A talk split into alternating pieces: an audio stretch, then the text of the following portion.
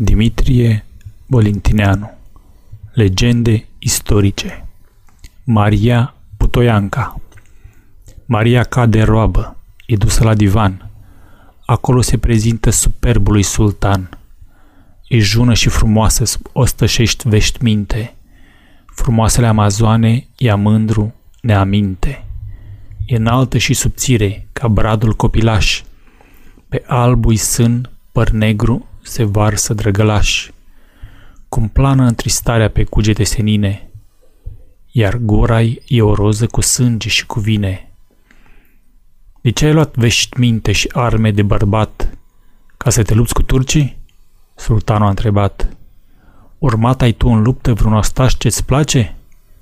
Și a Mariei față mai rumenă se face. Nu am urmat pe nimeni și dacă arme port, voi să-mi răzbun prin sânge părintele meu mort.